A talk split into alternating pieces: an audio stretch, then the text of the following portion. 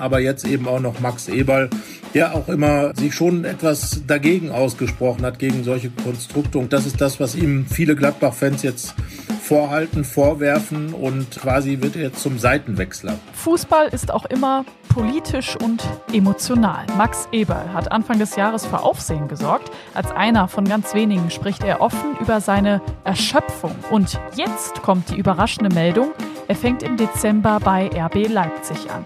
Wir schauen uns im Aufwacher Eberls Werdegang an. Rheinische Post Aufwacher.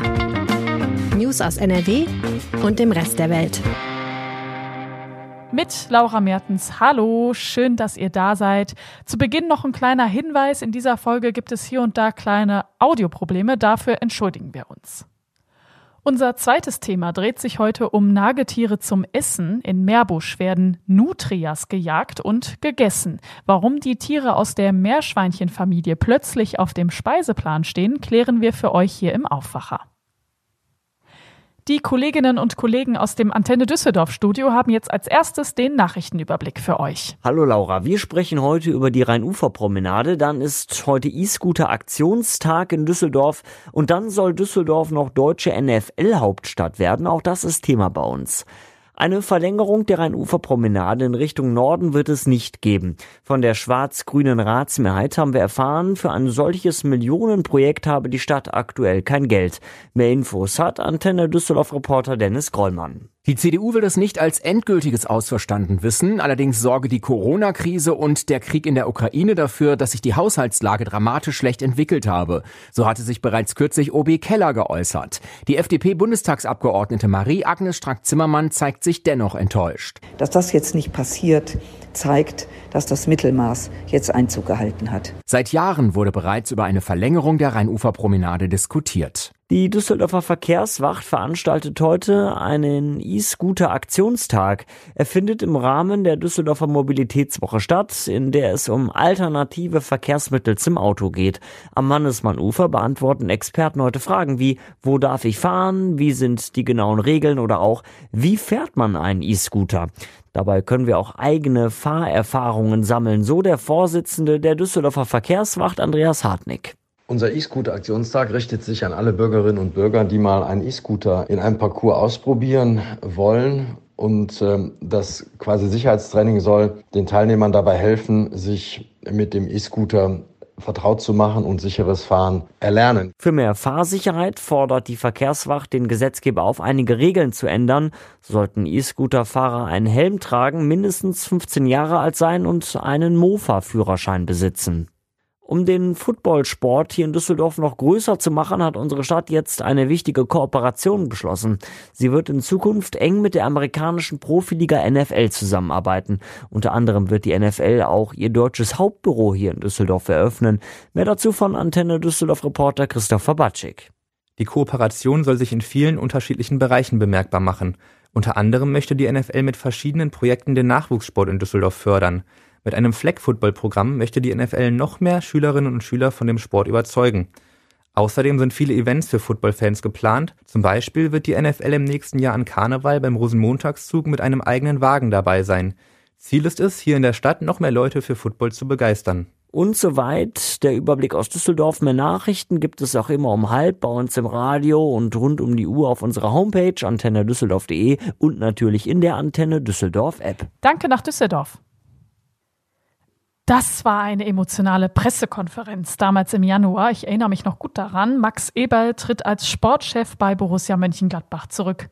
Burnout. Er will aus der Fußballwelt raus. Eine ganz schön krasse Nachricht für die Fans. Gut acht Monate später gibt es jetzt noch mal einen obendrauf. Eberl fängt im Dezember bei RB Leipzig an. Ausgerechnet bei RB Leipzig, dem Fußballverein aus Ostdeutschland, der für viele so ein rotes Tuch ist. Experte für Borussia Mönchengladbach ist Rheinische Postredakteur Carsten Kellermann. Er berichtet seit Jahren über den Verein, auch im RP-Podcast Fohlenfutter. Carsten, am Sonntag hat Gladbach 3 zu 0 gewonnen und zwar gegen RB Leipzig. Das war hinterher irgendwie gar nicht mehr so das Thema, sondern es ging vielmehr um die Banner, die die Fans hochgehalten haben. Genau, ja. Ähm, es war im Prinzip das richtige Statement, das die Mannschaft gegeben hat. Ganz einfach gegen den Konkurrenten klar zu gewinnen und gut Fußball zu spielen. Darum geht's ja eigentlich. Aber Die Fans äh, der Borussia sind ja immer sehr engagiert und haben auf Bannern ihrem Unmut, so sag ich mal, freien Lauf gelassen, haben sich das von der Seele geschrieben, was sie beschäftigt haben. Da ein bisschen übers Ziel hinausgeschossen in der Wortwahl. Ähm, das ist dann leider oft so. Und äh, ja, so überschattete dann diese ja, diese Plakataktion mit drei Plakaten und natürlich Schmährufen gegen Marco Rose, den Leipziger Trainer, auch Ex-Gladbacher, ähm, das gute Spiel der Mannschaft. Marco Rose war ja bis 2021 Trainer bei Gladbach, dann beim BVB und jetzt eben bei RB Leipzig. Und nun geht Eberl nach Leipzig. Das tut den Fans natürlich allein schon weh, weil es eben Leipzig ist. Egal, was die Vorgeschichte ist, oder? Ja, klar. Also Leipzig ist ja nun ein äh, Konstrukt, so sagen die Fans von Traditionsvereinen, wie es Borussia Mönchengladbach ist, unterstützt ganz extrem vom österreichischen Getränkehersteller und ähm, ja, wird von den Traditionsfans eben als Marketingprodukt hingestellt. Spielt aber auch Fußball, das auch erfolgreich ist, ja amtierender Pokalsieger und ja, das natürlich Marco Rose, der ja von RB Salzburg damals kam, sprich also aus dem RB-Universum nach Gladbach und jetzt in Leipzig eben in seiner Heimatstadt auch bei dem Club arbeitet das können die Leute dann noch verknapsen. Marco Rose ist ohnehin nicht gut angesehen in Gladbach wegen seines Wechsels zum BVB, aber jetzt eben auch noch Max Eberl, der auch immer sich schon etwas dagegen ausgesprochen hat, gegen solche Konstrukte. Und das ist das, was ihm viele Gladbach-Fans jetzt vorhalten, vorwerfen und quasi wird er jetzt zum Seitenwechsler. Ich glaube, um zu verstehen, warum Eberl wechselt, müssen wir noch mal ein bisschen zurück ins Jahr 2019. Da hatte Max Eberl ja so eine richtige Vision für Borussia. Wie sah die aus? Die sah im Prinzip so aus, dass Marco Rose, damals war Dieter Hecking Trainer, Max Eberl hat dann vorzeitig äh, diesen Trainervertrag sozusagen gekündigt. Hecking ist dann nach der Saison gegangen, Rose kam und sollte Gladbach dann quasi auf die nächste Stufe heben mit diesem RB-Fußball, der etwas aggressiver ist, der etwas progressiver ist als dieser Ballbesitzfußball, den die Gladbacher bis dahin gespielt haben und hatte gehofft, dass eben mit Marco Rose es ganz nach oben geht. Es ging auch ganz nach oben bis in die Champions League. In der ersten Saison, in der zweiten wurde es dann schwieriger, nur noch Platz acht. Ja, die Sache haben sich dann so ein bisschen aufgerieben, als Marco Rose dann auch mitteilte, dass er zum BVB nach Dortmund wechselt. Es kam dann alles so in Stocken. Adi Hütter war dann der nächste Trainer aus dem RB-Universum. Der kam von Eintracht Frankfurt, den Eberl holte für 7,5 Millionen Euro. Aber auch da ging das Ganze nicht wirklich zusammen und so stockte das ganze Prinzip. Und ähm, irgendwann hat sich Eberl dann eben zurückgezogen, mitten in der Saison dann stand man da in Gladbach und äh, war weder mit Marco Rose noch mit Max Eberl zugange und ähm, hat sich dann komplett in dieser Saison umorientiert, zurück zu alten Werten, Fußballwerten mit einem neuen Trainer, mit Daniel Farke und mit Roland Wirkus, dem neuen Manager.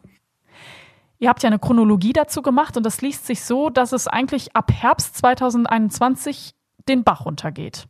Ja, den Bach runter. Es ging ja dann, sagen wir mal, ein bisschen schleichend. Wie gesagt, die Champions League wurde noch erreicht und äh, die Gladbacher sind dort auch bis ins Achtelfinale gekommen. Also Marco Rose hat dem Club auch viel Geld verdient, 40 Millionen Euro in dieser Saison. Aber es war eben spürbar, dass die Mannschaft mit diesem ganzen, ähm, der Art des Fußballs nicht so zurechtkam. Rose als Trainer, als Typ war gut, gut gelitten in der Mannschaft, aber entschied sich dann eben für Borussia Dortmund und das hat der ganzen Sache dann irgendwo den Stecker gezogen. Für Max Eberl eine große Enttäuschung. Er hat viel drauf gesetzt auf Marco Rose und saß dann eben alleine da. Jetzt treffen sich beide wieder. Jetzt wird man dann wieder zusammenarbeiten. Am 27. Januar kommt dann raus, was viele schon lange vermutet haben. Max Eberl hört auf bei Gladbach. Wie war das damals? Er wollte mit dem Fußball, so hat das gesagt, nichts mehr zu tun haben, hat sich zurückgezogen und ja, ich glaube, es waren dann 234 Tage, hat man dann auch nichts von ihm gehört ähm, in Richtung Fußball. Man ist jetzt wieder aufgetaucht, zum ersten Mal ähm, zitiert worden in der Pressemitteilung von RB Leipzig und das ist eben ähm, auch etwas, das äh, viele Gladbach-Fans äh, ihm jetzt vorwerfen, ist natürlich ein schwieriges Feld jemanden, der sagt, er ist erschöpft, äh, da irgendwas zu unterstellen. Von daher bleiben wir beim sportlichen Bereich. Er geht halt jetzt zu dem Club, den er selbst oft kritisiert hat und wegen der Konstruktion dieses Clubs. Und ähm, ja, jetzt ist er eben da. Andererseits muss man auch die Frage stellen, wohin hätte er sonst gehen sollen von Gladbach aus. Nach oben, FC Bayern München war wahrscheinlich schwierig in der Konstellation, die jetzt dort besteht. Ähm, Borussia Dortmund ebenfalls schwierig, alle Posten sind belegt. Und wenn man dann sich von Gladbach verbessern will, dann ist ja eben RB Leipzig da, was eben ganz andere ähm, wirtschaftliche Möglichkeiten natürlich hat. Kader von äh, Marktwert um die 500 Millionen Euro liegt deutlich über dem Gladbacher Marktwert. Um das mal so zu sagen, Spieler, die in Gladbach für ihn unerschwinglich waren, nehmen wir zum Beispiel den Leipziger Dominik Soboschloi, ein Ungarn, der von RB Salzburg gewechselt ist in die Bundesliga zu Leipzig, an dem war auch Gladbach interessiert, aber das sind dann eben Deals, die, die Gladbach nicht realisieren kann, weil es einfach zu teuer ist. Solche Dinge kann Max Eberl eben in Leipzig jetzt machen, zusammen mit ähm, Trainer Marco Rose. Und da soll Eberl jetzt eben helfen, das zu realisieren. Ja, die Fans nennen Eberl charakterlos, aber man könnte das natürlich auch umdrehen und sagen, okay, zu einem Verein zu gehen, der ultra unbeliebt ist, dazu braucht man auch schon ziemlich viel Charakter. Glaubst du denn, ihm wird der Wechsel Glück bringen? Auch das ist natürlich eine schwierige Frage, weil Glück im Fußball ja fast gleichzusetzen ist mit Erfolg. Das heißt also, hat er Erfolg, dann äh, bringt der Wechsel ihm auch Glück. Hat er keinen Erfolg, dann kann das, und das hat sich in Leipzig jetzt ja beim gerade entlassenen Trainer Domenico Tedesco gezeigt, der im Mai noch als Pokalsieger gefeiert wurde und nun dann entlassen wurde. Als Manager sitzt man natürlich ein wenig sicherer im Stuhl, aber ja, also ich glaube, das Glück definiert sich dann am Ende über den Erfolg und da ist zumindest so, dass Max Eberl und Marco Rose beide in die gleiche Richtung schauen und ich glaube, das ist ja eine gute Grundlage, um erfolgreich zu sein. Danke, Carsten. Danke dir. Eine Chronologie des eher unschönen Abgangs von Max Eberl findet ihr heute Morgen auf RP Online und alles Wichtige zu Borussia Mönchengladbach besprechen Carsten Kellermann und Yannick Sorgatz jede Woche im Fohlenfutter Podcast. Hört doch da gerne mal rein. Den Link dazu habe ich euch in die Show Notes gepackt. Sie sehen aus wie eine Mischung aus Biber und Ratte und sind mit den Meerschweinchen verwandt. Nutrias, die gibt's an verschiedenen Orten hier bei uns in NRW, zum Beispiel in Meerbusch. Und dort werden sie auch gejagt und sogar gegessen. Meine Kollegin Marie Bockhold ist dafür im Aufwacher zu Gast. Hallo Marie. Hallo. Also das klingt ja erstmal so ein bisschen skurril, ne? Also so ein Nagetier auf dem Teller. Wie kamen denn die Meerbuscher zu dieser Idee? Ja, die Idee hatte Birgit Jansen. Die ist in Meerbusch bekannt, weil sie da eine mobile Waldschule betreibt. Und da möchte sie ganz viele Meerbuscher auf den Umgang mit der Natur aufmerksam machen. Und die Birgit Jansen ist außerdem bei der Kreisjägerschaft in Neuss aktiv. Und äh, für Jäger im Rheinkreis Neuss bezahlt der Erftverband eine Prämie für den Abschuss von Nutrias. Genau, das soll eben den Bestand ein bisschen gering halten, weil die Nutrias unter anderem Schäden an Deichen verursachen. Und dann wird das Tier erlegt, aber oft nicht weiter verwendet. Und das wollte die Frau Jansen mit einer Gruppe von weiteren Meerbuschern eben ändern. Ja, ich habe mich direkt gefragt, können wir Menschen die denn jetzt einfach so essen? Also es klingt vielleicht ein bisschen überzogen, aber ist das denn wirklich ungefährlich für uns, da mal eben so ein Nagetier zu essen? Ja, das habe ich mich auch gefragt und die Frage auch im Kurs gestellt. Und da war die Antwort, dass Nutrias eben Vegetarier sind und sich hauptsächlich von Pflanzen ernähren und dass wir die deshalb bedenkenlos essen können. Ja, jetzt gibt's ja einen Kochkurs in Meerbusch. Ne? Also da lernt man wirklich, wie man so Nutrias zubereitet. Wie muss ich mir das denn vorstellen? Also gibt's da richtige Gerichte, also ein richtiges Rezept, was ich jetzt nachkochen kann mit dem Fleisch? Also in dem Kurs wurden gleich mehrere Rezepte umgesetzt. Ich glaube, insgesamt sieben Gerichte wurden gekocht und darunter ganz ausgefallene Sachen, wie ich finde, zum Beispiel Frühlingsrollen mit Kürbis und Nutria-Füllung. Also da wurde ein Kürbis ausgehöhlt und die Füllung dann eben mit dem Kürbis und dem Nutria-Fleisch verarbeitet. Oder auch Gerichte, die umgewandelt wurden, also zum Beispiel Sauerbraten mit Nutria-Fleisch gab, gab es da oder Kesselgulasch. Und das Fleisch war eben von einer Nutria. Und was sagen die Leute, die das probiert haben? Schmeckt das denn und wonach auch? Also die meisten, mit denen ich gesprochen habe, die fanden es sehr, sehr lecker und haben das auch mehrmals betont. Einige haben es verglichen mit dem Geschmack von Wildkaninchen. Oh. Das Fleisch genau, ist auf jeden Fall sehr mager, genau, und hat den meisten gut geschmeckt. Also es klingt ja eigentlich erstmal alles jetzt relativ plausibel und gut. Könnte es denn sein, wenn ich jetzt mal nach Meerbusch fahre und da in ein Restaurant gehe, dass ich dann auch Nutria, irgendein Nutria-Gericht auf der Speisekarte finde? Ist das realistisch?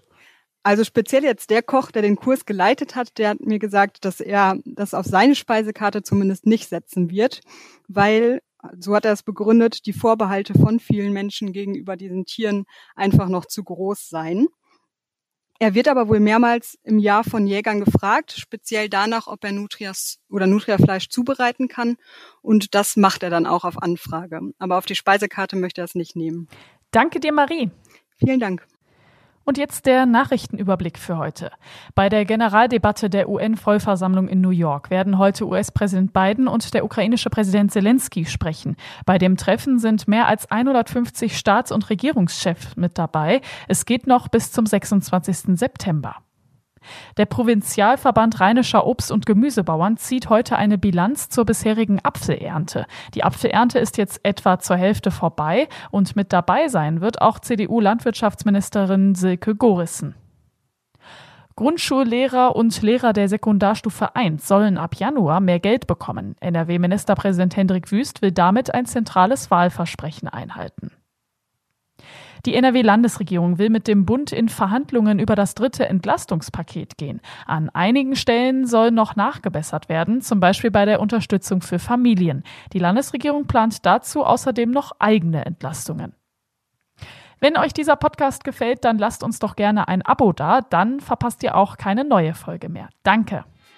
Und zum Schluss schauen wir aufs Wetter. Heute wird es heiter und freundlich. Wir kriegen auch etwas Sonne ab bei 15 bis 18 Grad und es bleibt trocken. Morgen sieht es genauso aus bei 16 bis 19 Grad. Das war der Aufwacher vom Mittwoch, dem 21. September. Ich bin Laura Mertens. Ich wünsche euch einen schönen Tag. Ciao. Mehr Nachrichten aus NRW gibt's jederzeit auf RP Online. rp-online.de